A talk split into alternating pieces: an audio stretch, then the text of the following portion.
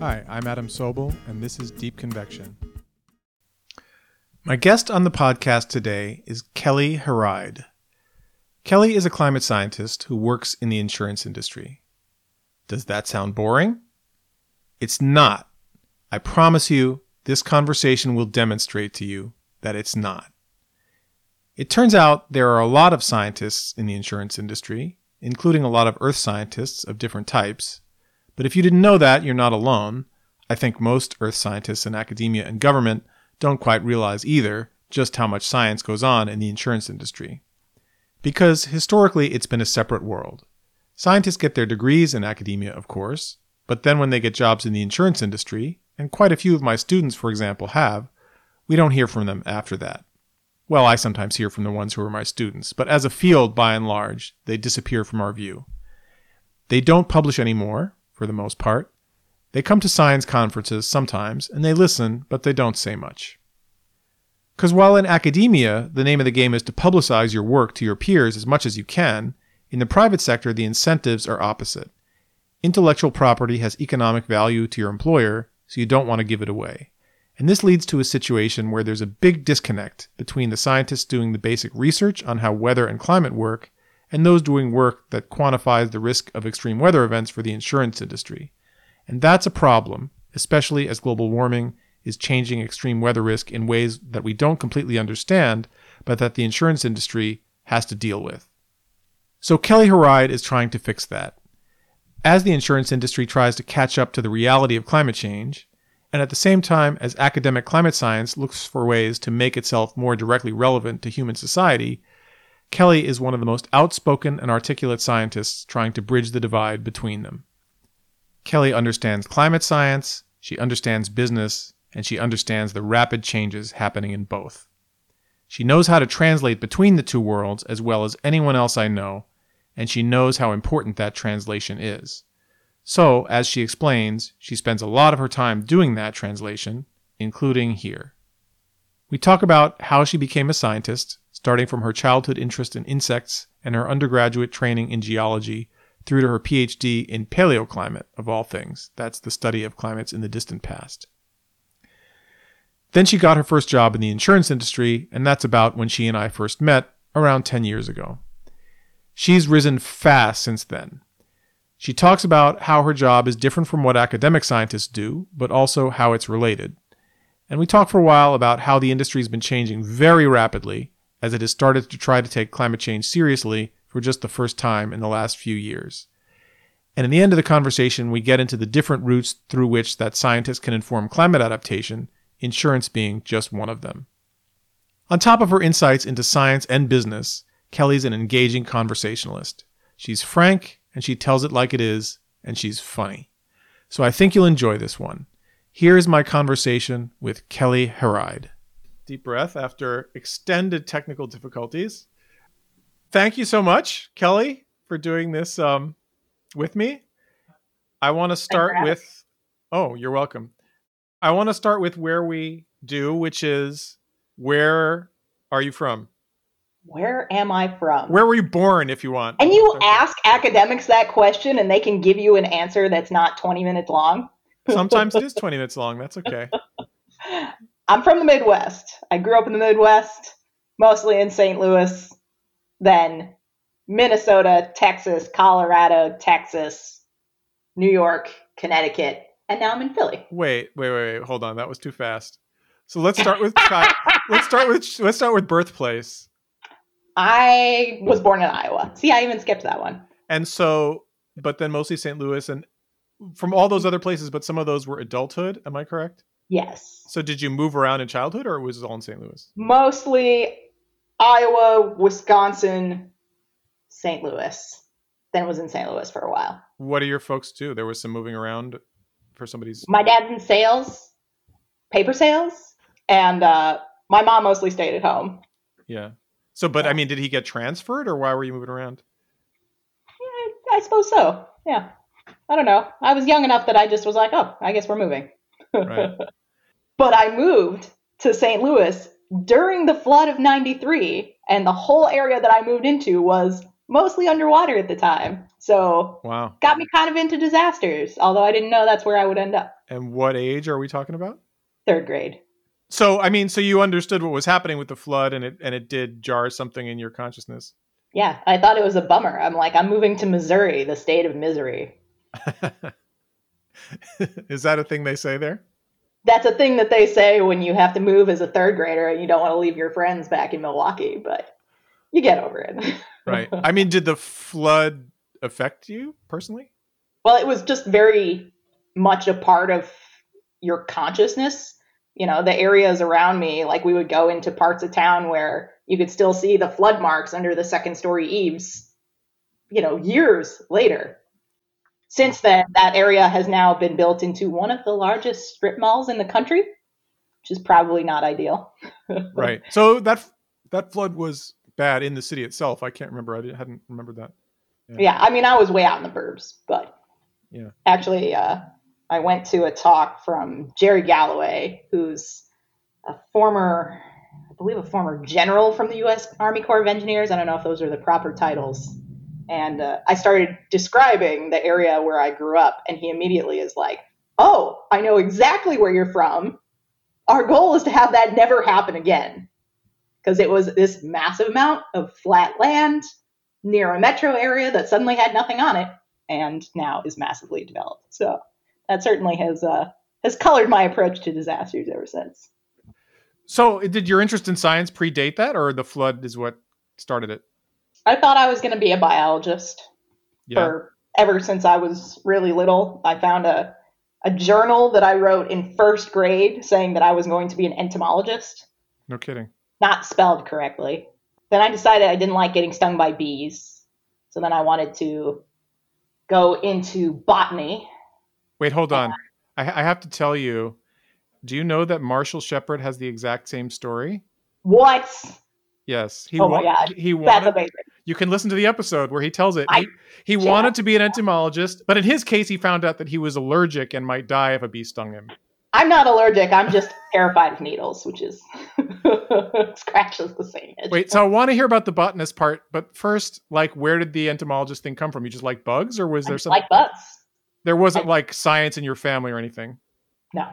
No. No. we sort of wonder where I came from. My dad was a football player. My mom was a cheerleader. Somehow I happened. So Well, that's They- all right. never quite knew what happened there.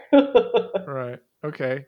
So quit entomology because of the bees, and then okay, then let's then botany. Wow, that was the then botany and ornithology, thought those were really cool. Went to college, convinced I was going to be a biologist. mm, Started as a biology major, mm, finished as a biology major. mm, but I accidentally took one geology class that I didn't need, as it turns out, mm.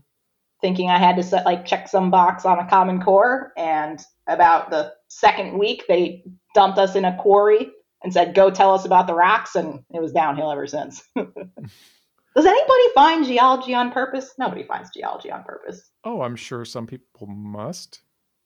I don't know. I have yet to meet one. I mean, a lot of people who are into outdoorsy things get interested in it. You know. I think you know a lot of people don't don't get exposure to it in high school. You know, you take biology, chemistry, physics, and then then what? Okay, so actually, I have a little rant about this. So actually, in New York, actually, they teach earth science. Really? Yes, in the curriculum, but they teach it early, like before biology, chemistry, physics, which I kind of think is the worst way to do it because then You need biology, chemistry, physics to make anything out of it. if you want to understand it, I mean otherwise it just seems like like they think it's like the easiest science or something, but it's it ends up being just a bunch of information and yeah, if you want to do it in a substantive way, you, uh, yeah, I think they should do it last and I don't think they do it well. But anyway, so what about the rocks appealed to you more than biology did? I don't know. I just like hitting shit with hammers and uh, big arm waving problems. All right, that's good. Biology didn't feel arm wavy enough, even though I was of the ecology bent. Arm wavy. Yeah, I like the big, deep time connecting weird stuff together. Right, right.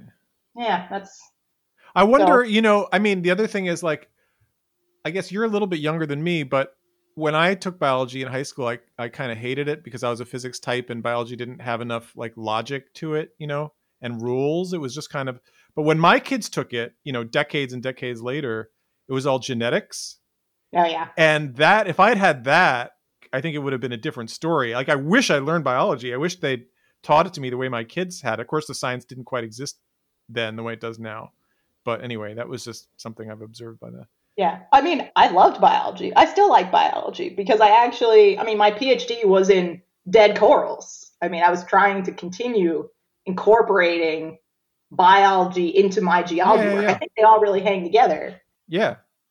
Now I just deal with madness and mayhem all the time, so I don't get as much bio as I used yeah, we'll, we'll, we'll get to that. But I mean, Okay. but but I, you know, but I, I yeah. So I, I was just gonna say, like, I think I would like biology too if I learned it now. Like, I learned it from my kids a little bit, and it seems great. But it, you know, at that time, yeah, it didn't. Seemed like more of a bummer.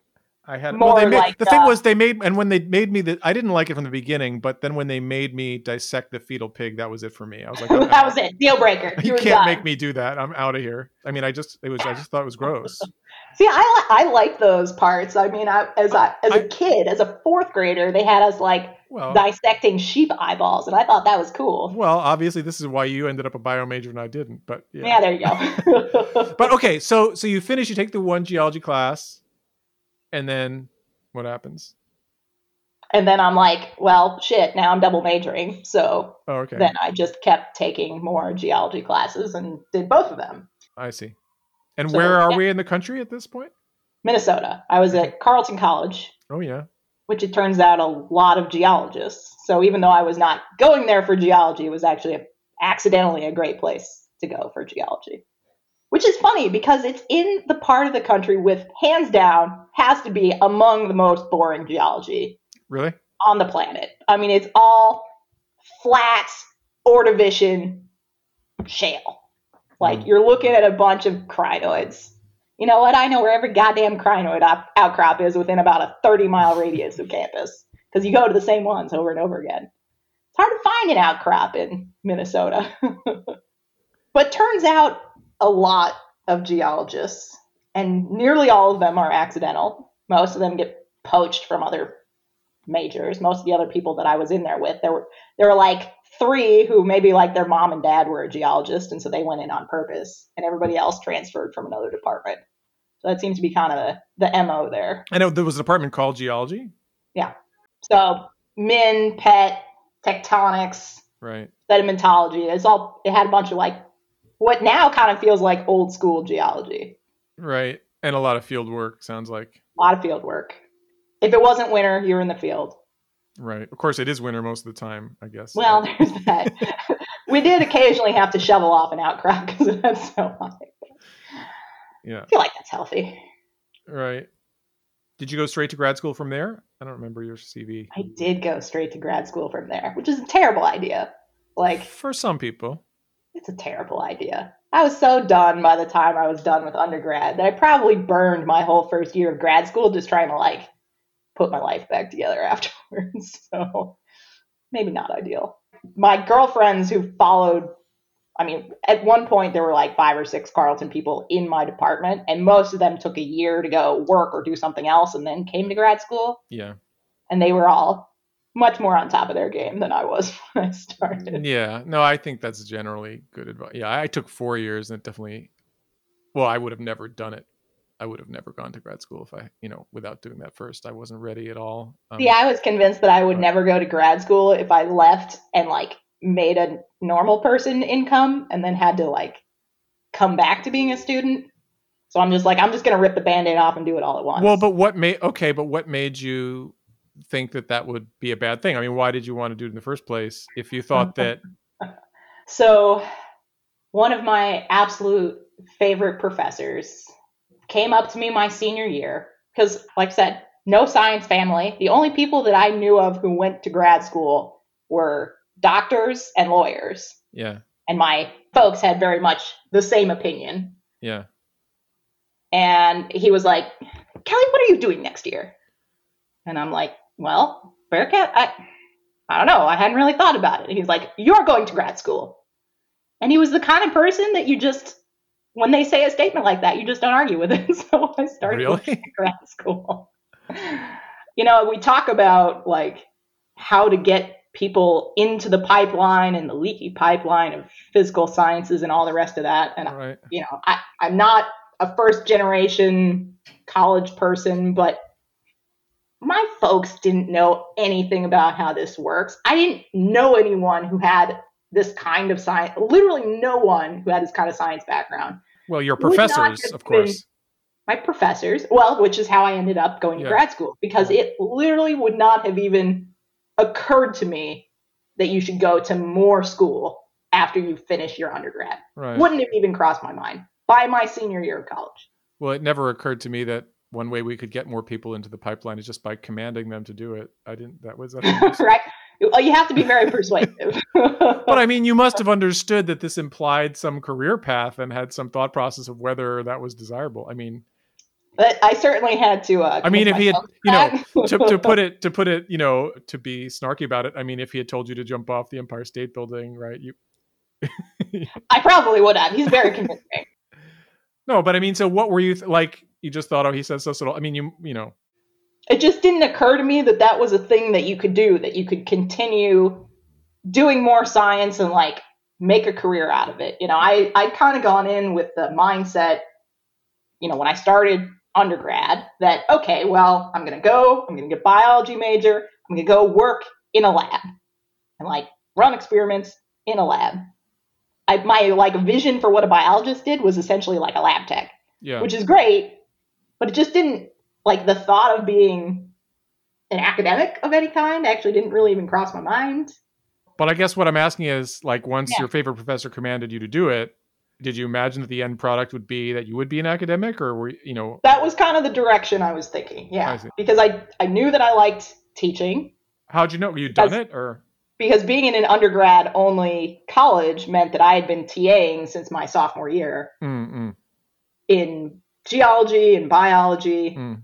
I mean, I probably taught more in undergrad than some of my cohort did in all of grad school. yeah, yeah, So I knew that I liked that, and I'm like, okay, well, to do that, apparently I need to go to grad school. So I'm doing that now. okay, all right. Here we are. And you went to Texas, I recall. Went to Texas. U- UT Uh, Austin, right? hmm I knew that I liked soft rocks. I was into sedimentology.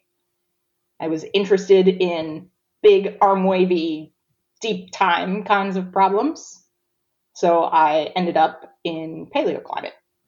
But I mean, this is one of the interesting things about the field that I think is sometimes hard for people to understand is that paleoclimate is actually, you know, it's part of climate science, but it's culturally very different from the part that I mm. come from. Where I no come from, is, overlap at all. well, there's a little, but where I come from is a branch of physics and paleoclimate. I mean, of course, there's physics and paleoclimate too, but it's to me, it much looks, more into the arm wavy bullshit, which is why I liked it. I was just going to say culturally, it's more like geology. I mean, it's you know, Very the- yeah, in the sense that it's you know, it's very it sits deep. in geology departments. It tends to pull people who have, I mean, most of the paleoclimate folks I know lean towards like sedimentology type training. yeah. Well, Um, you're reading the geologic record, you know, as opposed to yeah.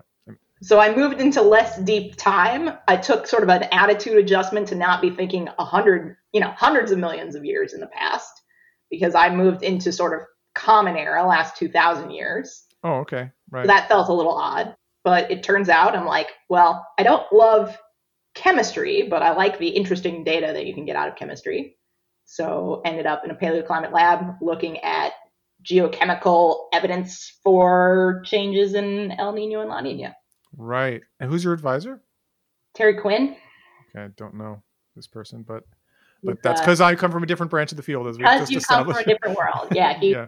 he's actually after I left, he's been at NSF for a number of years as one of the pro- program directors. I see. So coral. So tell us a little bit how that works. Well, I'm a broken biologist, so I ended up saying, okay, well, I can work with sand and mud, or I can work with something alive, so that would be nice. So I did a lot of isotope geochemistry because that will tell you something about the water conditions that those corals lived in. And the most interesting thing that corals like to record is big patterns of interannual variability. So, you know, it's kind of like tree rings where there are only a very few types of archives that can capture sort of annual changes in climate as opposed to, you know, sort of sediment records, which capture these very long term but much lower resolution right. information. There's relatively little that can capture ENSO. I've almost trained myself out of using the term ENSO since I've been in the industry so right, long. Right, yeah. But, you know, it's like, okay, biggest driver of year to year variability in the climate. I'm going to look at time periods where it's warmer and where it's colder and say see if we can say anything about how that impacts what happens with El Nino and La Nina. Right. So I don't I don't want to dwell on it. Great. You don't want to talk about science. No, yeah. I do. I do. I, I want to do it a little more. So I want to just translate a little bit because this part is always interesting. So you take the piece of coral, you like slice it, and it has layers like trees, just like a tree. Yeah. Yeah. And you're looking and so at the- each one of those layers corresponds to a year of its growth. Right. And it's made out of, you know, it's carbonate, so aragonite. So you can drill out tiny little amounts of powder and get really, really good at eyeballing 40 micrograms of white powders. Seriously, my backup career, like drug dealing, I would be so good at it. Anyway, then you dissolve it in phosphoric acid, produces CO2, and you can measure the isotopic composition of that. So, so just to get a little more pedantic, so the isotope, so the isotopes are like you know the molecule has different different number of neutrons or whatever. What's the which isotopes were you? Doing? So oxygen isotopes will tell you about oxygen. the water composition that it was in. It tells you a, it's a combined signal of your sea surface temperature and your sea surface salinity. So with corals, you try to select areas where the signal in salinity and temperature are pointing in the same direction when you hmm. have an El Nino or a La Nina event. That means that that signal is additive so that you can say, yes, we're getting warmer and wetter, so this is a, a signal of an El Nino or a La Nina, depending on where you are in the Pacific. And just because I'm curious, it's 017 or 018 or? 018. 018. Right. So El Nino and La Nina, I guess we don't have to, we've talked about a lot. We did a whole almost a whole season about Mark Cane. So, um, you know, Pacific yeah, part one, part two. I saw that Man. interannual climate variability in the Pacific. So, right. So you could say something about how this is changing over time. So, how far back does one piece of coral go? So, individual corals can live for decades, up to you know, 100, 150. Sometimes big mini atolls can get you know 200 years. Mm-hmm. So where people have really extended coral records back is kind of like what people do with tree rings is you look for fossil corals that you can find some you, you have some way to date them depending on their age you know i use a lot of like uranium thorium dating mm. so hmm. you you can precisely assign the time for some piece of that coral and then count backwards and forwards mm. using rings Ideally, you like to ground truth it with a piece of coral that is live so that you can say, you know, conclusively what conditions look like now and then compare that to long term history. So there are people who've gone and, and produced records, you know, going back a thousand years in the Central Pacific, and as well as looking at like really deep time, much deeper time too. So glacial, interglacial types of stuff. Do, do you have to always have to date things, you know, isotopically, or can you just like sometimes string together enough overlapping? Sometimes you can string together overlapping cores and yeah. some people have produced really long records that way. Yeah. I will say that it's a real bear because yeah. you have to have those big overlapping sections to make sure you're lined up. Did you do your own field work? Did you go in the field to? Sadly, I did not do my own field. I did a lot of field work for other people, but my coral cores were collected before I went out or before I joined the department. Hmm. So I used material that had been collected previously, and on the other hand, went and collected sediment cores in the Gulf of Mexico, which I never worked on, but which my lab mate then worked on for his PhD. Right. So we kind of had like a rotating process going there. But interestingly, much of the fieldwork that I did in grad school was for coursework and for teaching. So like yeah. I taught field camp, I taught a field course for undergrads. You know, we had field heavy individual classes. Did a lot less of it for my actual degree though, which you know, mm-hmm. kind of bummer. Yeah, well, and where were, where did your corals come from? So most of them came from Papua New Guinea. Some of them came from Vanuatu. My advisor always liked to say that you go to where the signal to noise ratio is the largest. You don't pick the spot that's convenient to get to. You go to the spot where the science says you should have the loudest sound.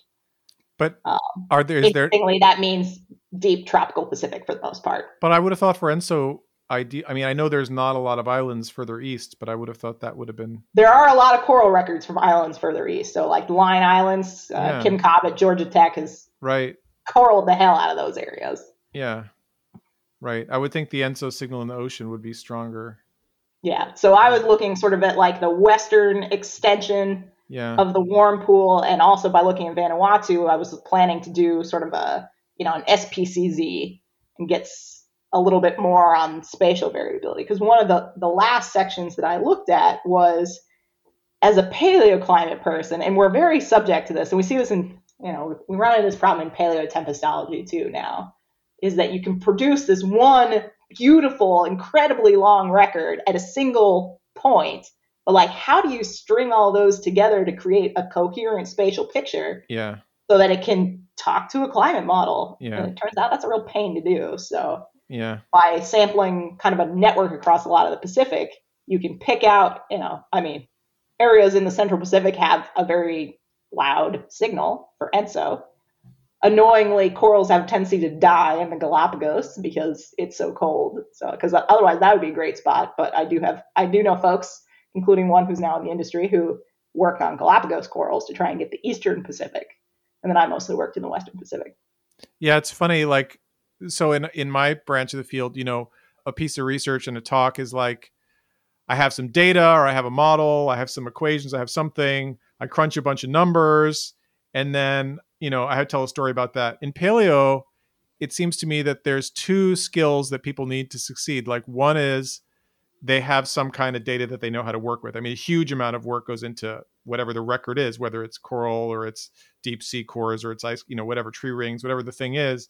People have to have a huge set of skills to do that and produce the records. And usually, most people are good at one of those things and not others. But then the other skill is they have to look at lots of different noisy time series, all with big but different errors from different points, and tell a good story about it. And sometimes the physics types Exactly. And the physics types look at it and say, "Well, this doesn't, you know, uh, why should we believe any of this?" But it is what it, you know, it's just a different. I told you I like big arm wavy bullshit, right? It's a very important branch of the science. It has brings a perspective. It's why the communities don't talk all that much, frankly. It's a different skill set. And I will tell you, the paleoclimate folks get a little salty about the modelers because they're like, all you went and did is tweak some parameter on your Yeah. model and run it again, and you have enough data to get another paper. I have to go spend two years running goddamn mass spec right, so that I can write one more paper. Just the pace is a little different. right, yeah. I mean, that's a little unfair too. It's a pa- you know, tweaking the parameter, running the model one more time does not yield a, a paper um, that's publishable. But yeah, that's is everybody. You know, we're all um, prejudiced in our own. I, I, I didn't mean, uh, you know, I think yeah. It's just different. It's just different. I mean, I think the different standards of evidence and argument, you know, in different branches of science is a really interesting thing that philosophers of science talk about. Paleoclimate has definitely run into its realms of wiggle matching yeah, in the past. I mean, we used to pick totally the wrong time frame for Milankovitch cycles, right? Because we wiggle matched to the wrong frequency, essentially, right? That's an inherent problem in paleoclimate. But Yeah. on the other hand, turns out super translatable skill to the business environment because as I told them in my interviews, I'm like, my special skill is looking at crappy data and interpreting something useful out of it. And uh, yeah, that's not what I do every day. So All right, so let's get to that. So, as you're going through this, was your thinking evolving about your future already, or did that come later? Oh, later? God, no. Oh. I was still planning academia until six months before the end of my PhD. I mentioned that I do everything completely accidentally, right? I accidentally stumbled into geology, decided I liked it, wanted to keep doing it. I completely randomly got recruited at AGU because I had I was starting to think about postdocs. I Mm. knew I didn't really want to do R1 because I like teaching Mm, and having spent some time now in an R1 university, Hmm. saw that teaching is maybe not the first thing on most people's list. right. so I'm like, okay, you know, I'm I'm starting to think about postdoc. You know, maybe I want to end up in a liberal arts school. Mm. I like teaching. I like talking. I like bullshitting. That's my thing. So I put my resume out there. I was already starting to to think through some connections, you know, through my advisor on who I might postdoc with. And just out of the blue, I had what turns out to be the head of CAT at, uh, at, a, at a big reinsurer reach out to me and say, hey, I see on your resume that you're looking for postdocs. Do you want to ignore that completely and come try out reinsurance? And I had to go Google reinsurance because I'd never heard of it before. Um, but, you know, it, it immediately struck me that this was an area where I could be useful. Hmm. This was a sector that was going to get hit badly by climate change. They didn't totally know it yet, but this was where I could take what I was doing and make it applied because I had kind of gotten to the end of my PhD and I liked what I was doing. I found that I liked the data analysis part better than I liked running a lab, so I already knew that. Mm. And I was just like, I felt like there was this incredible pressure towards specialization. Yeah. Everyone wanted you to get better and better and better at a smaller and smaller and smaller problem. You know, if you were feeling wild and crazy in the paleoclimate world, maybe you were a coral researcher who occasionally added a speleothem, right? Like mm. that was like going outside your lane. Mm. I just I like dabbling. I'm interested in everything. I like knowing a little bit about a lot of things and not spending mm. years and years and years beating one problem to death. Mm. So maybe academia never really was for me. But I saw this opportunity. I'm like, okay, I've never heard of this before, but it sounds interesting. It sounds like someplace that could really use what I bring to the table. So, sure, I'll apply. And then I applied, and then I realized they wanted to hire me right away, and I was still six months from finishing my PhD. So that didn't work out. But then a few months later, they reached out to me again saying that they had another opening. Mm. But by that point, I was closer to being done. I was already starting to look out for other jobs so I applied with with that original company, and I applied with a number of others, and got a couple of interviews and got a couple of offers. So that was great. Still worked out awkwardly timing wise. I, I actually had to. I wasn't done with my PhD. I had to fly back a month after I started my job to defend. But I'm like, okay, this is a thing I can do. I'm gonna do this now. But but so, so wait, so you got your PhD when? 2012. 2012, right. So I started about what was that, two months or so before Sandy hit. So that was my right. good welcome to the industry. Right. Little did I know that we would not have a particularly dramatic disaster for another like I don't know, pushing a decade after that. But and should we say the names of the places you've worked, or I mean, or starting with the first one, or do we? Is that sure? Yeah, I uh, I started out at what now is Chubb Tempest Re. So it is the reinsurance division of Chubb, which is the largest insurance company. But it wasn't that then, right? That's another thing that doesn't happen in academia is that your employer gets mergers. All the not happen in academia. That is true. right. yeah. So uh, at the time it was called ACE, and now right. it is Chubb. Right. So I knew you already when you were in that job. So okay, that was the first one, right? That was my first job. So a reinsurance company hires a young geology PhD for some reason, and there's well, that's what. I want. So yeah. So what's the reason? And and they what, hired me because I do El Nino, and you know what? I don't do El Nino for anything anymore. well, oh, no, okay, but but I mean, but more broadly, like, what do earth scientists do in these companies, and you know, what was your actual job? I mean, can we get down to like the brass yeah, tacks of what you know what you actually did? So, insurance and reinsurance companies use tools called catastrophe models. And these are, in some ways, very simplistic models in comparison to like a climate model, but in some ways are actually really complex models in comparison to a climate model. And what they're designed to do is to take information about historical disasters and produce a statistical distribution that is a realistic representation of what could happen for tens or hundreds of thousands of years of disasters. So they're informed by history. They do have some aspects of them that have physical modeling, and they're designed to capture extreme events. So hurricanes and wildfires and earthquakes and floods and tornadoes and extratropical storms, really just like a little bit of a lot of different kinds of disasters. The ones that the insurance industry cares about, which notably is not every kind of disaster, Eh. it's worth keeping in mind that this is very focused on areas with a lot of insurance uptake. So it tends to be focused on like US, Europe, Asia Pacific, Australia. So it tends to be more developed in areas with more developed insurance markets. Yeah, and I want to come back to that, but I just wanted to interject sort of one comment of translation, which is that you said tens of thousands of years, but it's not like anybody's predicting far in the future or or into the distant past. It's just that it is a statistical distribution of what could happen, right? Using tens of thousands of iterations. Right. So it's like 10,000 versions of what next year could be. Exactly. So, it's designed yeah. to be a snapshot of risk in time. Yeah. And they are focused on being a snapshot of risk of one year of the current year. Right. Which is its own can of worms. We can talk about that. Later. Right. And you need them because big natural disasters can cause a lot of loss in one shot, unlike, you know, car insurance where it's a lot of people, you know, it, losing little amounts of money all the time and you have big num you know, lots of data one big event is a really big deal, but there aren't enough of those events to like count them and get the risk directly exactly. from history. They're, so you you build these models to do a, a risk assessment and predict like how they're much... designed to sort of capture what's happening in the tail. So they don't really care about. I mean, they do care about, but like hurricanes that happen every year, every other year, they're designed to capture your one in 50, your one in 100, your one in 250 yeah. year event.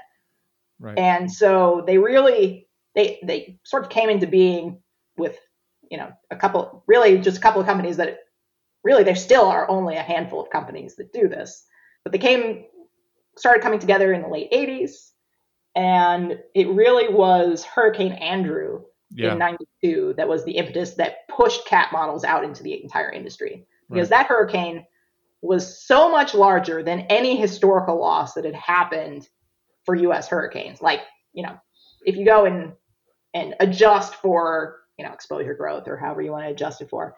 It's, you know, five and 10 times larger than anything that had happened in, you know, 40 years of historical record. Right. So that's not something that's, that works really well if you're just sort of like drawing a curve through your historical loss distribution, which is how it had been done before. Right, right. So when you're dealing with disasters that are that big, turns out you have to understand a little bit of science. Yeah. So that's why they hire scientists traditionally very focused on meteorologists and seismologists because two biggest perils that they worry about are hurricane and earthquake. But in recent years, that's really expanded into a lot of different areas of earth science. As someone who came in before that really happened, turns out I kind of had to sell what I was doing a little bit. So these catastrophe models are, you said there's a couple companies. Basically, it's like they're made by a cottage industry of a small number of private companies that started up. I guess they kind of all grew out of academia. They all started about the same time. And they grew out of academia in one way or another. I mean, there's a PhD they scientists, did. but so they produce these models, but you weren't working for those companies. You're working for a reinsurance company that uses that information. So you're That's the right. you're the like staff scientist who does what? So essentially I evaluate those models and compare it with our own book of business. So you know they're designed to be sort of a industry average representation of risk they get updated you know every couple of years mm-hmm. so if there's new science that emerges that says hey you know this risk is changing i would think mm-hmm. about how to adjust those models to account for it if we were writing specialized types of business that would be more or less susceptible to that risk we might make adjustments to those models mm-hmm. if we had parts of the business that wanted to ask questions about it and say, hey, you know, I don't understand why this works this way. You know, should we be thinking about how this particular risk is changing? Then I would go and investigate that, look into the scientific literature, examine the documentation for the models as they existed, work back and forth with those modeling teams to come up with adjustments that made us happy with how these models were representing our risk in the business. So basically, my job was to take those models apart and put them back together again. Mm in places where we didn't have models, actually, especially in reinsurance, because we did a lot more, or at the time I did a lot more sort of international modeling. So outside of areas where there's much of a solution from a cat modeling perspective. Turns out my paleoclimate expertise was really handy there because we did a lot of use of proxies Mm. So you're like, okay, well, somebody's asking me about, you know, earthquake risk in South Africa. Mm. Well, I don't have a model for earthquake risk in South Africa, but if I go and look at some seismic hazard maps, I say, actually, you know, I think it actually looks sort of similar to South Carolina. It's not going to be the same, but it can get you to like 80% of the answer if you Mm. can approximate what the impact would be in a different area. So you would use proxies in places where you did know something about the risk to say something about where you didn't know anything about that risk. So in you know as a, whereas in in academia you're sort of doing long-term research projects and writing papers about them, you're kind of an internal point of contact through which anything science relates related kind of passes. Yeah, pretty much.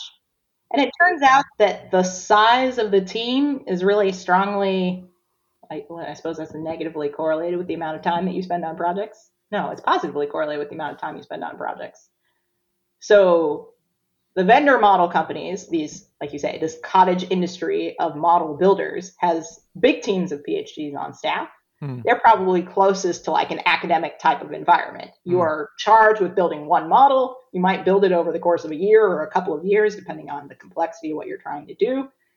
You specialize in that one particular area. Maybe you're a wind vulnerability specialist, or you're an engineer who understands exactly how wind tears apart a building. So you're much more narrowly focused, and you have these longer term projects that you try to deliver. I started out on essentially the smallest possible team, or almost the smallest possible team, which meant that I had a ton of quick hits where, you know, I, I'd get a question and they'd be like, okay, well, can you come up with what this risk is going to be? By the way, this account is being written tomorrow or in two days. So what can you tell me in a day or two about what this risk is? So I said that I like arm wavy bullshit, right? So it's a way of really quickly getting to 80% of the answer that at least would get you like order of magnitude of what you're dealing with very quickly, and then you move on to the next thing. It's a way of really quickly learning a lot about a ton of different areas all at once. Because for me, that was really fun. It's a lot of like creative problem solving. You're like, I don't have any data. I got this totally off the wall question. How can I tackle this using the resources that I have available to me Hmm. in a really short amount of time? So to me, that was really fun. It was refreshing to be able to do something that it's like, it's on my desk and off my desk in three Right. days. And what about learning about the business? I mean, was that did that come easily? Was it challenging? How much did you have to do it? I mean, So one of the real benefits was the fact that I sat next to my boss, who had been in the industry for decades at that point. He, Hmm. he knew everything about the business top to bottom, you know. So I would just pepper him with stupid questions all day long. you know, so you said around the time you started was when I started talking to people in the industry, and that's true. And you know, the first bunch of conversations that I had with people were very eye opening for me because, as you say, we don't really know it exists. Most people don't know it exists. Not just reinsurance, but the science Cat part modeling. of it.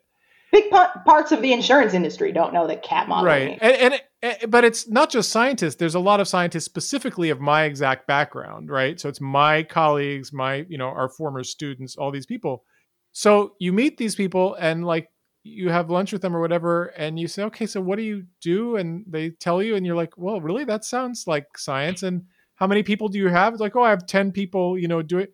It's like where have you been? You know they don't which you know i think is a problem that insurance needs to be grappling with more. I mean i can't tell you how many times i've been to insurance industry you know meetings or webinars or whatever where they're like oh we have a crisis in hiring. We can't get new people to come in you know the whole industry is like on the verge of retirement. What are we going to do? Everybody just wants to go work for google. Like we can't hire anyone.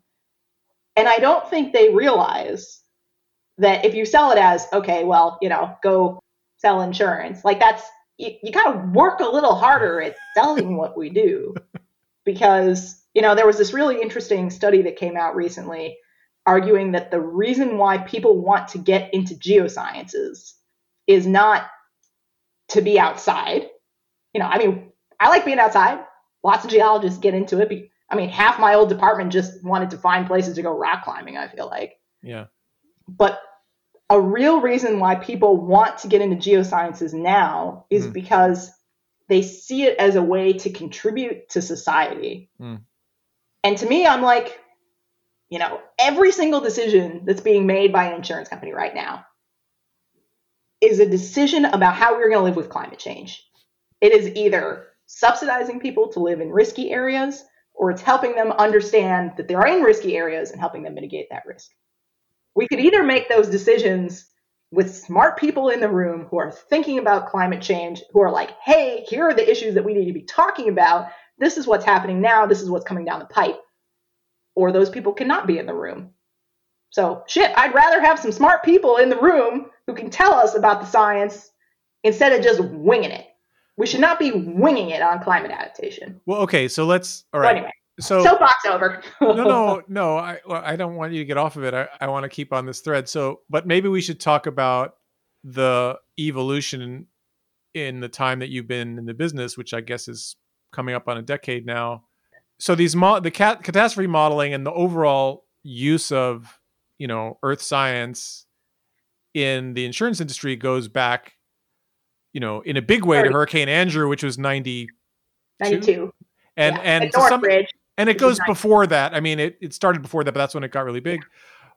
So there's been this stuff you know there's been earth scientists in the industries for for you know quite a few decades but that when you got into the industry in 2012 they weren't really thinking very seriously about climate change which is also my experience and i think everyone's experience. So like what is your i, I want to hear your inside view of how that has ch- like when and how that changed and what that has looked like. To me, it changed really dramatically starting about two years ago. yeah that's about right. You know, it there was a lengthy period of time where, you know, from a disaster standpoint, what drives trends in the industry is what happens with U.S. hurricanes. Sandy happens, Ike happens, but right after the 04 05 seasons, we had a lot of years of not a lot going on from a U.S. hurricane standpoint. Mm, Big damaging storms were very water based, which, from the insurance industry standpoint, you know, most of that's going to National Flood Insurance Program. It's going into the public sector, so we don't deal with it all that much.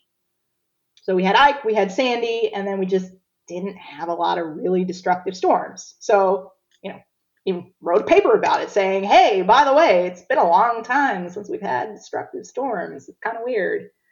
So that meant that because we hadn't had very climate driven disasters for a while, it was just not the top of the list. You know, I could I could always talk about things like sea level rise because it was like, well, you know, sea level rise is something that we need to incorporate into our Mm. view of risk, but it's okay. Catastrophe model is actually included already. mm, We're writing business one year at a time. Our contracts are one year at a time. Sure, climate change is going to happen, but we'll just kind of price it in as we go. Is has long been the attitude. So really, starting about two years ago, you know, I'm not sure exactly what changed it. You know, there was a little bit more pressure from the regulatory side, but I don't think that was all of it. I think it was just that starting in 2017, we started getting more of these like big climate inflected disasters again. You know, we had a Mm. couple of really active hurricane years that yeah. either, you know, produced a lot of damage in the US, which tends to be, like I said, what drives the industry, or that were near enough misses.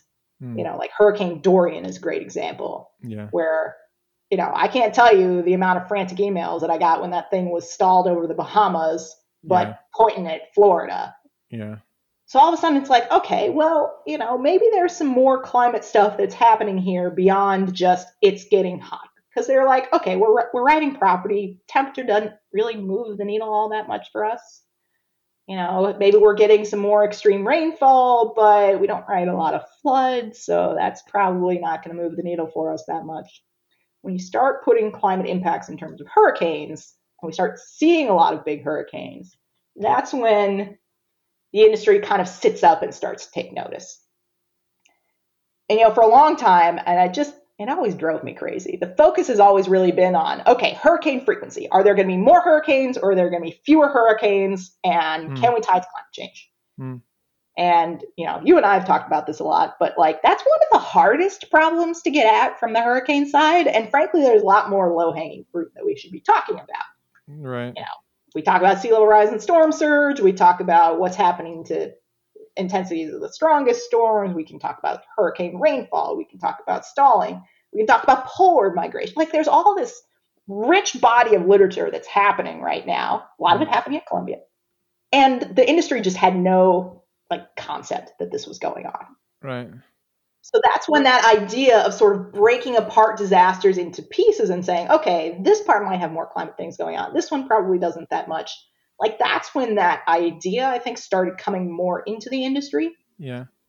And allowed them to kind of grapple with it a little bit better.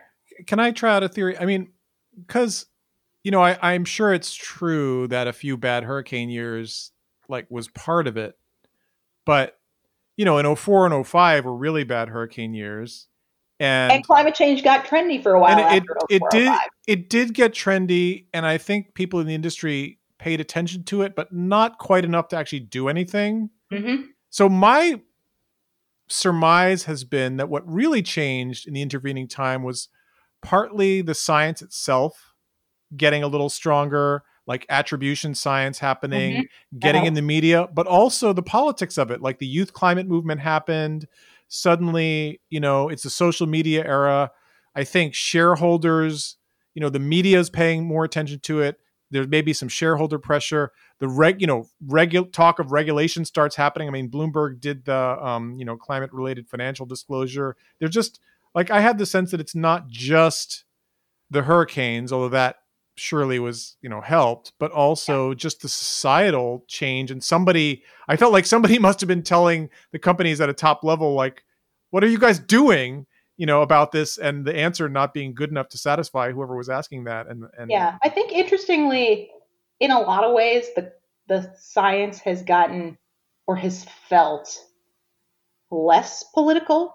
Like it felt less like a political statement to say climate change is a thing we have to worry about. Uh, but that's because some political battle got won in some part well, of society. That's what I mean. Like, so when I started in the industry, if we were running, you know, an industry conference or workshop or something, it was actually people were uncomfortable if you got up and said climate change yeah, yeah. because it felt like you were taking a political stand. Because of course, like this is the time period when like all the you know, the email crap was going on. There just it just was a very like yeah. they just were like, we just don't want to get involved. Yeah. We don't want to stick our head up here into this political mess. Right. When really it's not political, right? From right. from a sheerly like self-interested standpoint, it's you're going to make less money if you're paying out a ton on climate related disasters you're not accounting for it, right? Like right, it's right. a straight up bottom line impact. Right. Um, and I think that mentality of you just need to account for this stuff because it's going to be part of what we do every day right. from now until forever. That attitude has really changed in the last couple of years.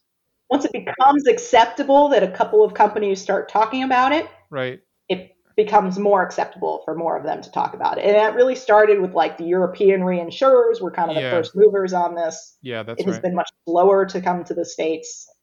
Even now in the States, the larger US insurers are not exactly at the front of the line knocking down the door on climate risk. Working on that. Right. But it's getting there.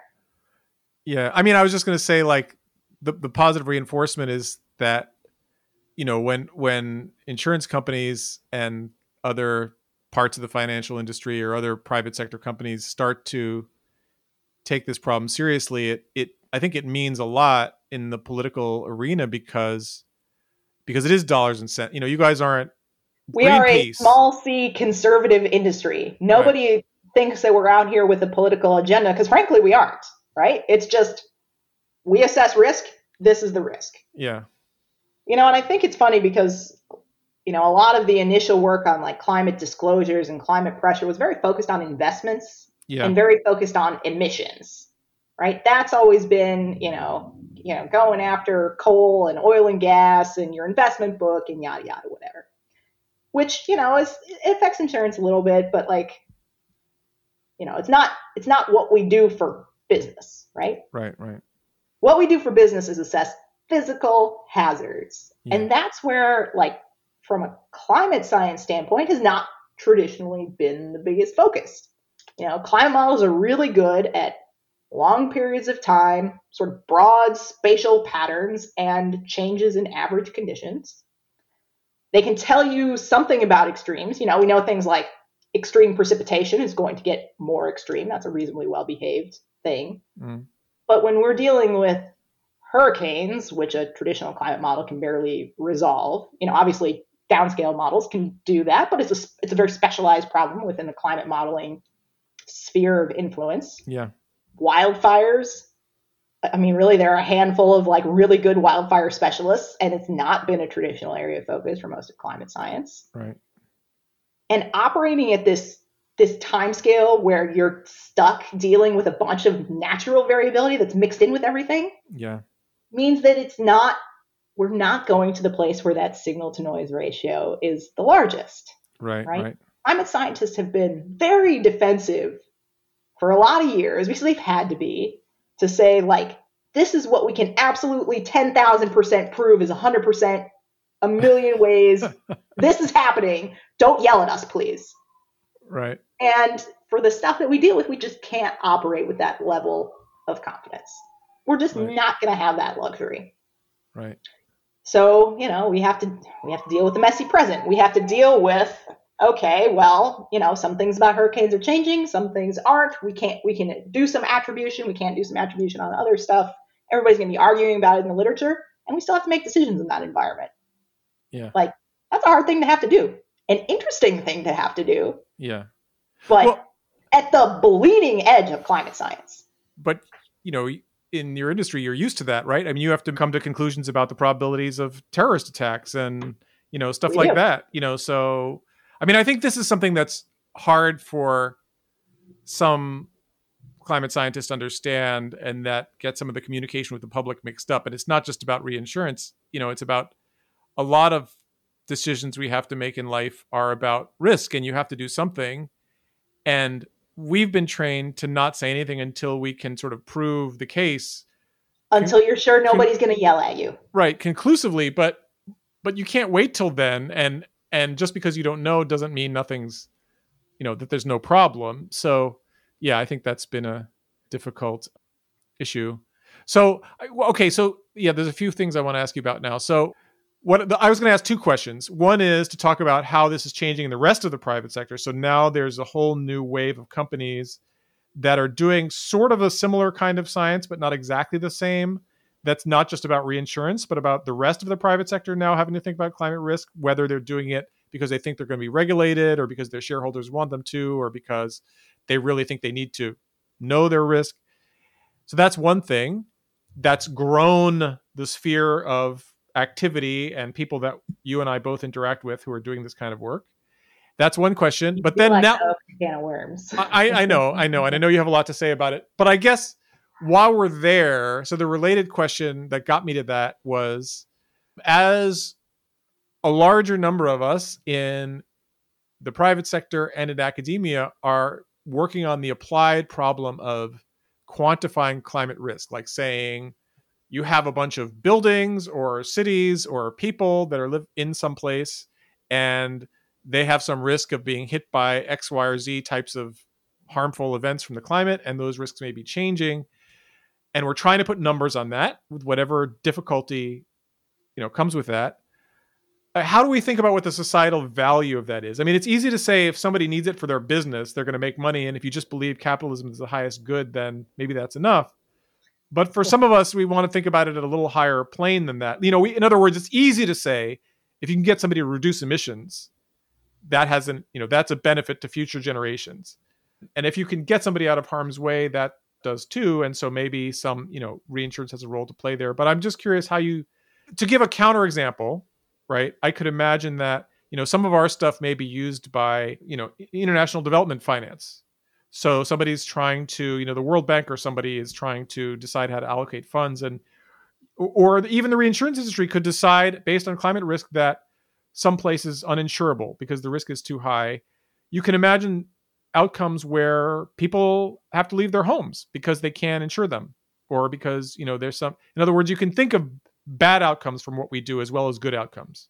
Sure. And I'm just curious how you think about all this, you know, from a sort of ethics point of view. Couple of things. I'm a big believer in using the tools that are at hand. You know, I'm a I'm a big uh the perfect is the enemy of the good kind of person. Hmm. So, you know, a good example here is sort of development decisions that have been made along the coast over the course of decades. All this stuff happens ultra at the local level. You know, there are places in Staten Island that are going back and redeveloping areas that were totally wiped out in Hurricane Sandy, for example. Yeah. If we wait until some perfect policy solution comes down from on high, we will be waiting forever. So, one of the tools that we have to hand is an entire industry that is based around assessing risk. That being said, from an insurance standpoint, climate is kind of a it's a hard problem because it's not really it doesn't really line up the, with the way that insurance traditionally thinks about risk. Yeah. Because insurance is designed around individuals mm. and trying to optimize or minimize or mitigate the risk on an individual basis. Mm. So, like, you know, if you want to take like a health insurance example, if you're going and smoking a pack a day, you're a worse risk than somebody who, you know, I don't know, does a lot of yoga or whatever. So, climate isn't like that. It operates at a much larger spatial scale. It operates in a way where it's, you know, it's not people's fault and it's not fair. And it's not going to be fair. So, you know, an example that I like to give here is, you know, in, in the flood insurance space. If we were to use insurance as the way to optimize how we respond to flood risk, you know, you might have an insurance policy that says, okay, well, it your your policy premiums have gone up, so it actually is going to be a worthwhile investment to raise your home up on stilts. Mm. And that's going to lower your premiums and it's going to be cost effective for you it's going to minimize your risk and you're going to make it up in time because you have lowered insurance premiums. This is I'm just throwing this out here as a hypothetical. The problem is your flood risk isn't individual. Maybe that entire community is at risk mm. of flooding. Mm. You could probably manage that risk a lot more effectively if you upgraded your stormwater infrastructure. Maybe you go and build a levee. Maybe you go restore a coastal marsh, whatever you think about risk at a community scale rather than at an individual scale. Mm. It's probably cheaper. It's probably more effective. Insurance doesn't have any way to get groups of people to hang together. So, in one sense, I think there's a real opportunity for innovation there that we need to think creatively and outside the box to say, okay, what can insurance do well and where should this happen in other areas? Can we do public private partnerships? Can we work together with academics to think through mm. like where are we not the solution to the problem? Because, you know, at the end of the day, the insurance industry isn't going to solve climate change. It's a source of funding that can help people deal with disasters, and we expect to see more disasters of a lot of different kinds. But if all we have for climate adaptation is insurance swooping in afterwards and handing out a check, we are going to have be high on your misery index. Right. So to me, I want insurance to be thinking about this in the right way, to not be incentivizing people to put themselves in more danger, right? Like, let's not make it worse. Let's try and put together some smart, like, policy things that are happening on, mm. on the private sector side, on the public sector side. So I think in that sense, the insurance industry can be a really good advocate for that. Yeah. You know, we can be a, a powerful voice that says, hey, this risk is changing. You know, the only dog we have in this fight is we don't want to see more disasters. And we have a mechanism to communicate with individuals all the time today. So, how can we use that? Yes, I am not working for a nonprofit. There are people who do this kind of work in the nonprofit space who I think are awesome. Um, yeah. I don't know if you work with like the Climate Central folks at all. Like they're trying to think through how to do this communication stuff. There are a lot yeah. of ways to think about risk in the private sector, in the public sector, in academia, in nonprofits. Yeah, yeah. This is just where I happen to land. And I think it's part of the answer, and I know it's not all the answer. Yeah. No, I, I mean, I, you know, what am I asking you? My goal is not, to, I, am not trying to challenge you. I mean, I struggle with this myself. I, am thinking about you it. You should struggle with this. You should yeah. struggle with like, how do you use the time that you have in your life? Exactly. You know, I feel like this is my little bit that I can do. Yeah. Because I've found this little bit and I can do it here. Yeah. But other people are going to have a different spot to do their little bit.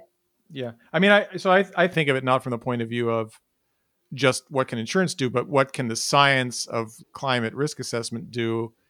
And a couple other things that have occurred to me are I mean, one is just sort of indirectly, as we've said, the more the private sector worries about global warming in almost any pragmatic way, I think the more that's a good thing because it's happening and you know we're not doing enough about it. And part of that is just that people aren't concerned enough so and don't kind of recognize the magnitude of what's happening. So the more that that happens in the capitalist economy which is what you know runs the world you know the more that's better than it not happening. And the other is you know some of what we're involved in is trying to do a little bit more of this in a publicly accessible way.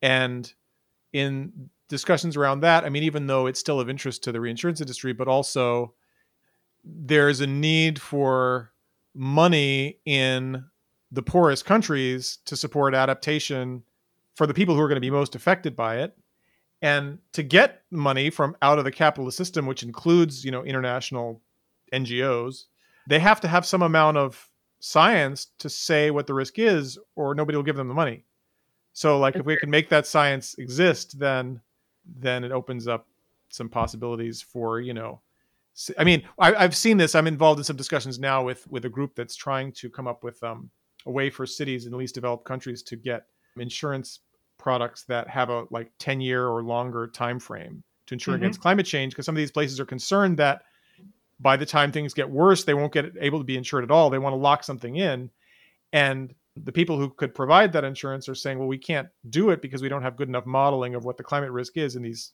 places so like yeah because traditionally like these might be areas that don't have a lot of insurance uptake to begin with. So that's not the area where cat models have been focused on being built and developed and refined. So it's like how do you break out of that cycle? How do you say okay well the models aren't good enough so we can't develop a market but you can't develop a market because the models aren't good enough. Right. Right? How do you get out of that uncomfortable situation? I think it's both things. I think it's the being in a in a market that the industry hasn't been in before, but it's also the climate change factor. And then you add climate change on top of it. Yeah. yeah. So okay, so so while we're here, now I want to get you to talk about the change in this in the private sector. You know, the broadening of this kind of work outside reinsurance and the boom in what do we call it? Climate risk analytics or climate data services companies, however we want to describe it. So to me, a lot of this is coming from regulatory pressure that companies feel like they're going to have to respond to regulators and say, we're thinking about climate change because they realize that this is a problem that every company is going to have to respond to. And they need to respond to it with some data. But interestingly, those regulatory requests often come out of areas that don't have a lot of interaction with the climate science community.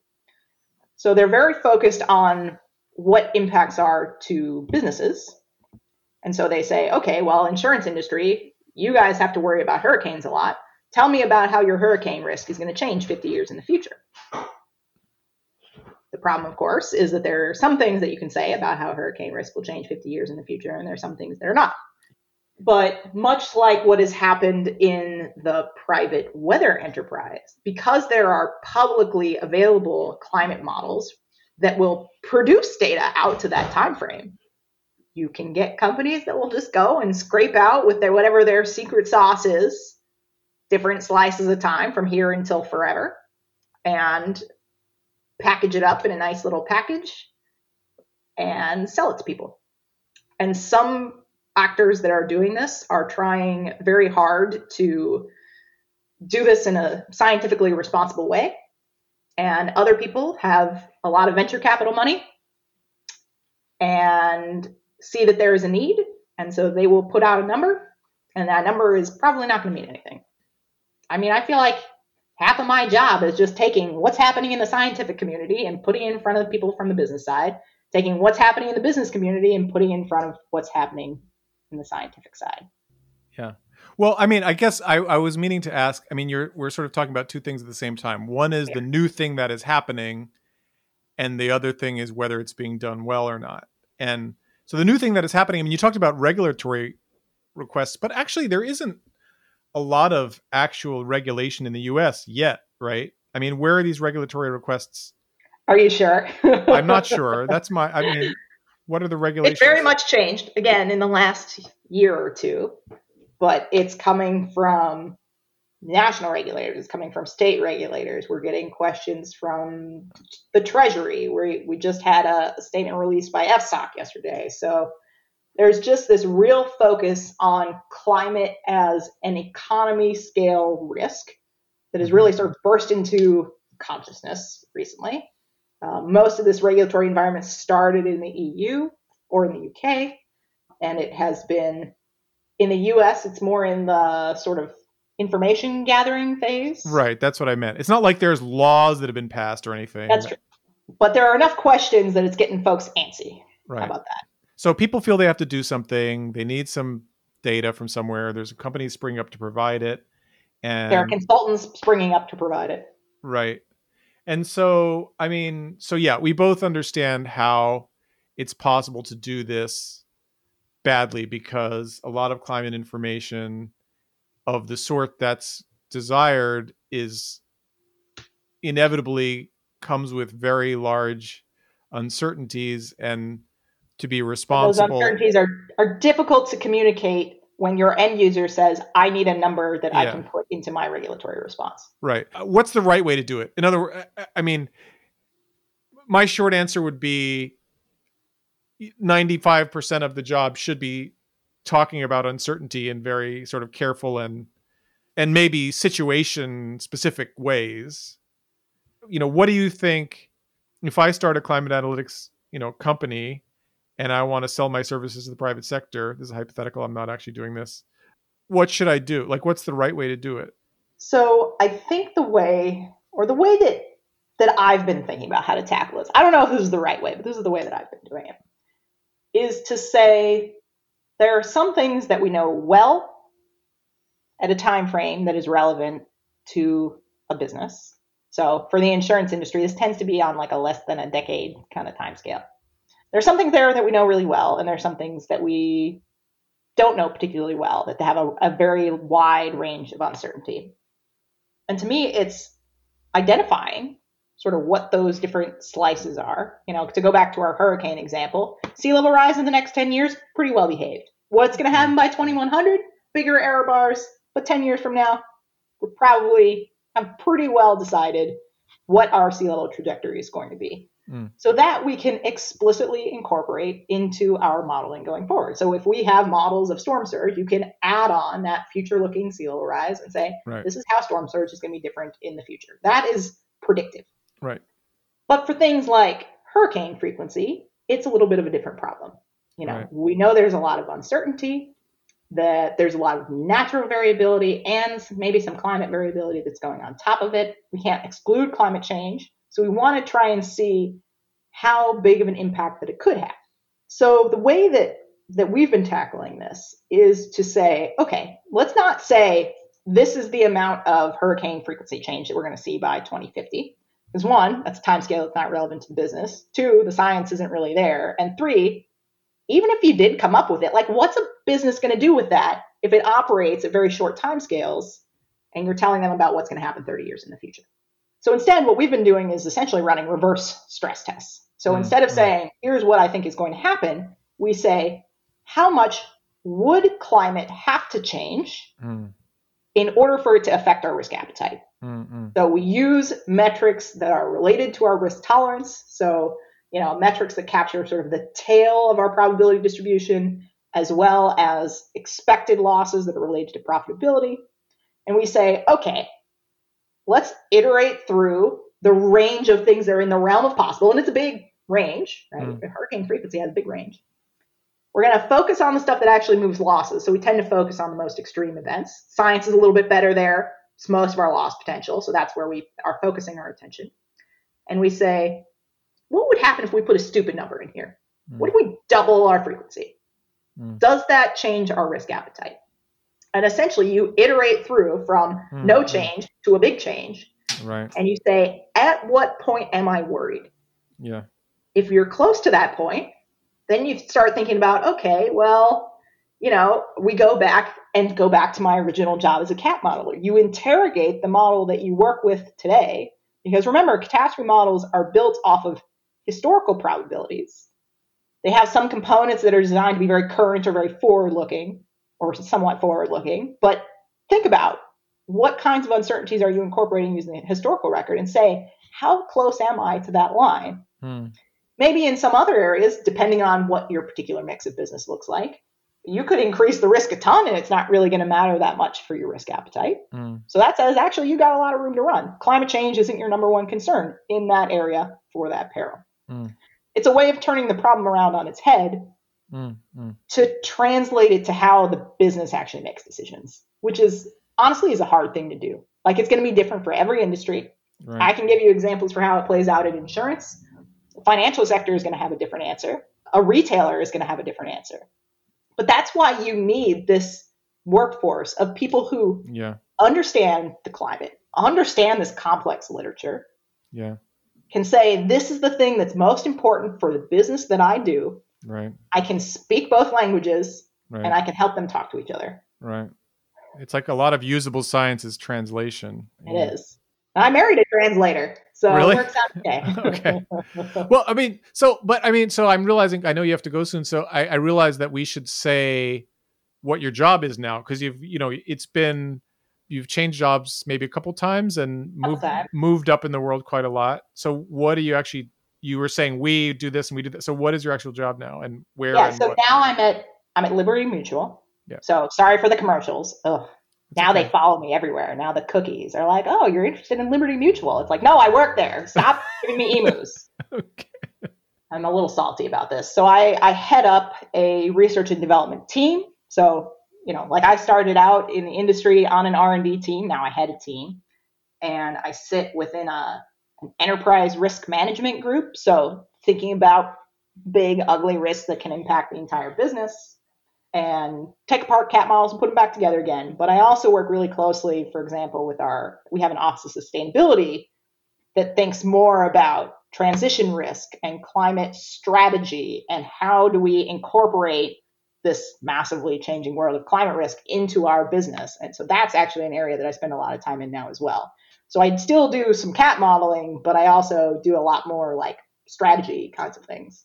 And I talk a lot. Seriously. I do a lot of talks about climate change, catastrophes, and how we can incorporate into the business. Because I want every single slice of our business to be educated and be able to speak coherently about how climate can affect their business. And so I want to hear your thoughts because I know you have them, you know, and we've sort of been talking about a little bit, but a little more in our last minutes on what the relationships are between the different parts of the world, private sector, academia, government, reinsurance, you know, all, all these different things. And, you know, how we work together or don't now, how should we?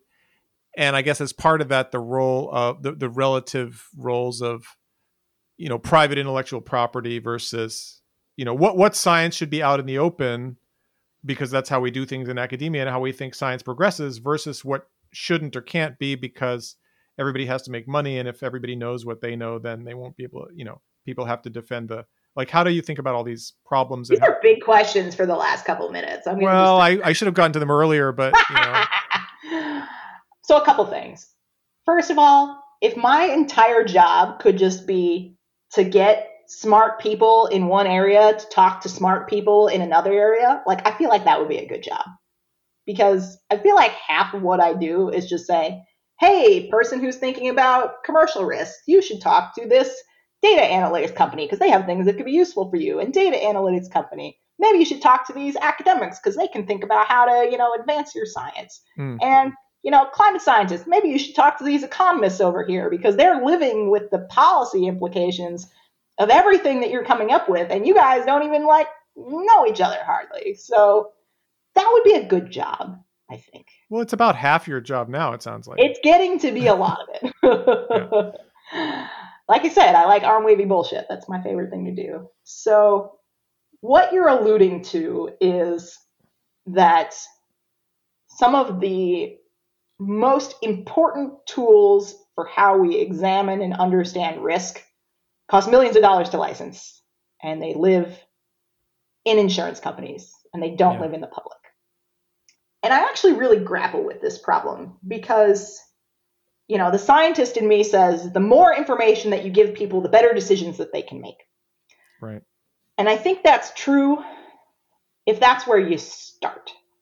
But like, I'm going to go back to the flood insurance market again because I think this is one of the areas that is just, it just shows like all the ways that things can get weird. So now, because there are these climate data analytics companies, there are now some like real estate companies, several of them, that have added on tools that do climate data analytics. Some of them are closer to cat models, some of them are not very close to cat models. And they say this property is at some risk of flooding now and is at significant risk of flooding in the future. Now, if you're the homeowner who owns that property now, that data is going to affect your ability to sell that home. You know, these are these are real estate companies. You're you're on there because you want to sell your home. Yep. So there are real implications to the fact that this data has not been public before Mm. and is coming to be public now. Yeah. Now, I don't think the right answer is to just not share that data because people deserve to know what their risk is now and what their risk is in the future. There are two complicating factors for that is that we want to make sure that we do this in a way that does not reinforce historical inequities. So, for example, again, speaking about flood risk, historically disadvantaged communities are already at higher risk of flood hazard. Property values in those areas have already been reduced because of decades of redlining. Hmm. You don't have a property tax base that can help you invest in infrastructure to get out of that. And Hmm. now you're adding on these data tools that say, hey, by the way, you're massively at risk of flooding and you're going to hit those property values more. I don't think the answer is to just not share data, but the Hmm. answer is to think creatively about how we can break that cycle by investing in that sort of defensive infrastructure, stormwater upgrades, all the things that we're going to need to do to live with climate change. Right. The other complication is that there are companies out there that are putting out really great data and analytics products. And there are people out there with no background and no expertise who are putting out nonsense products that are now attached Right. to real estate sites that are impacting property values based on no science. And so you run this because it's just this wild west of climate data analytics companies out there. You know, some are putting out good stuff, some are putting out nonsense. You're affecting people's real lives if you put out junky data. Right. So, you know, I know that like the public sector is talking about this a lot. I know this is an area that like NOAA is concerned about. Like, how do you foster this innovation? Like, there's this massive amount of innovation that's been happening while also making sure that you protect people from the bad effects of nonsense data. And I don't think there's going to be a real clean answer to that for a while. Because the problem is, it's not the kind of thing where, you know, you make a weather forecast, that weather forecast is bad, you're going to find out tomorrow Right. make a climate forecast for 2050 and that climate forecast is bad, Right. it's not really a forecast, but you know what I mean. It, Yeah. It's going to take a long time for it to play out. So there's not a, a really quick way to sort out who's doing a good job and who's putting out nonsense. And you're asking individuals with no training and no background to sift the signal from the noise. So I don't have a good answer. Well, I mean, so you can imagine. I mean, for the problem you were just talking about, I mean, you can imagine some kind of regula- regulation where there would be some group of people that looks at the science. And you can't say whether a prediction of for twenty years from now is right or not, but you could say whether the science that went into it is reasonable and high quality. There's some discussion that there should be some sort of public open source right.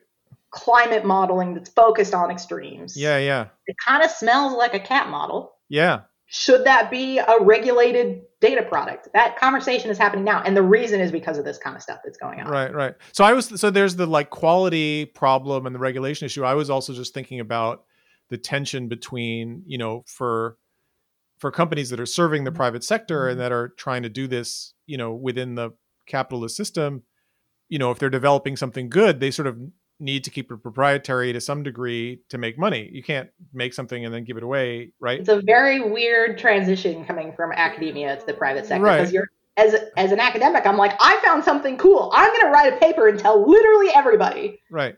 And that is not how it works here, and that is weird. Right. Like so I you, still find that weird. so you need some incentive for the private sector to do its thing, but the, also this some of this information is in the public interest and should be debated publicly, right? If somebody's if I'm saying if I'm putting out data that's saying your house is under this much risk and therefore its price is going to drop, like you I'd should love have to see a cat model interpret comparison project. Well, I too. mean, well, no, but I'm just saying you should. I wasn't going to say that. I was going to say like you as the homeowner should theoretically be able to know how that was done. I mean, not that the layperson would be able to understand it, but like there should be some public scrutiny of it. But that's kind of incompatible with, you know, the, the public and private incentives are not Depends. always aligned, and it's yeah, it's a tricky thing to think about what should happen, let alone how one would possibly make it happen. Yeah, it's a you know it's funny because cat models, you know, there have been more academic cat models that have tried to tackle the hazard question, but because the private sector cat models are able to incorporate, you know, they, all these physical scientists who are tackling various disasters, climate or otherwise, Yeah. and then they have all this engineering expertise that says this is how this property is going to be damaged in what situations. And then they have all of this financial modeling expertise that incorporates, you know, you know, complex incorporations of uncertainty across big weird probability distributions. It's very hard for an academic outfit or for a public outfit to get all of that expertise under one roof. Yeah. And they're coming from behind because they're trying to compete against models that have been doing this for three decades. Now, in some cases, that's meant that they have an advantage, you know, in the flood modeling space in particular, Yeah. because the traditional players weren't all that interested in flood for a long time. It's allowed a flourishing ecosystem of smaller competing flood Mm. modelers to come up Mm, that have been able to do a lot. mm. But it means that there's a lot of sort of institutional lock-in to these historical cat models, which do are very good at doing what they do, but are not public. Yeah. Well, So- also academia can't serve the needs of the customer. I mean, we can't go, you know, if somebody needs information you described, you know, tailored to their specific situation, there's only so much we can do that. You know, we're not that's not how we work. It's all research for us. So it's yeah. And it's very applied for academia, really. Like Right. at the end of the day, this is incredibly applied science. Yeah. So, you know, I think there's a role that the private sector can fill here. But, you know, there also are big open source modeling outfits who are trying to put more of this out into the public sphere to varying degrees. Yeah. Oasis being sort of the the, the best known of those. Right. But I mean, you could also imagine that what academia could do is do enough science that's kind of like it, like what the private sector is doing, that it both serves the public needs that are there that aren't being served by the private sector, and also means that our graduates, when they go, if and when they go into the private sector, kind of already have a clue what's going on, you know, and don't need to be totally retrained in the way they Yeah. do now. And there are big societal questions that a cat model would be great at answering, and the incentives aren't there to answer them because they're not in the service of single clients. Right. Right? Right. We're trying to make decisions about what the cost of climate change is going to be Yeah. without the models that are the best at coming up with those physical damages. Yeah. Right? You know, I, I go and see transition risk models that say that the physical damage or the physical impact of climate change on Florida is that its economy is going to improve because Florida has air conditioners. Not to put too fine a point on it, I feel like climate science needs to be at that table. Well, that's yeah, uh, maybe common sense. That's what's being used to price carbon today. Is that model Uh, yeah. because these people aren't talking to each other. Cat models could bring a lot to that table, but we need to have more people doing that out in the public to make that happen. Okay. So thanks, Adam, for doing that. yeah. Well, So appreciate that you guys are working on We're, we're that. both trying, and we're, We're yeah. both trying. So I know I've kept you too long, so you got to go, right? Gotta go. So thank you so much for doing this, Kelly. It's great. Always a pleasure to catch up. If we had another hour, we could do it, but we don't. Good evening. Thank you again. Good And luck, and me. and I'm sure Hopefully we'll. one of these days, uh, we'll all be able to get out of our stupid houses. Yeah, that'd be nice. That'd be nice. Okay, so I'll see you when that happens, All right. and probably sooner than that on a screen. Okay, bye. Have a good one. Bye bye.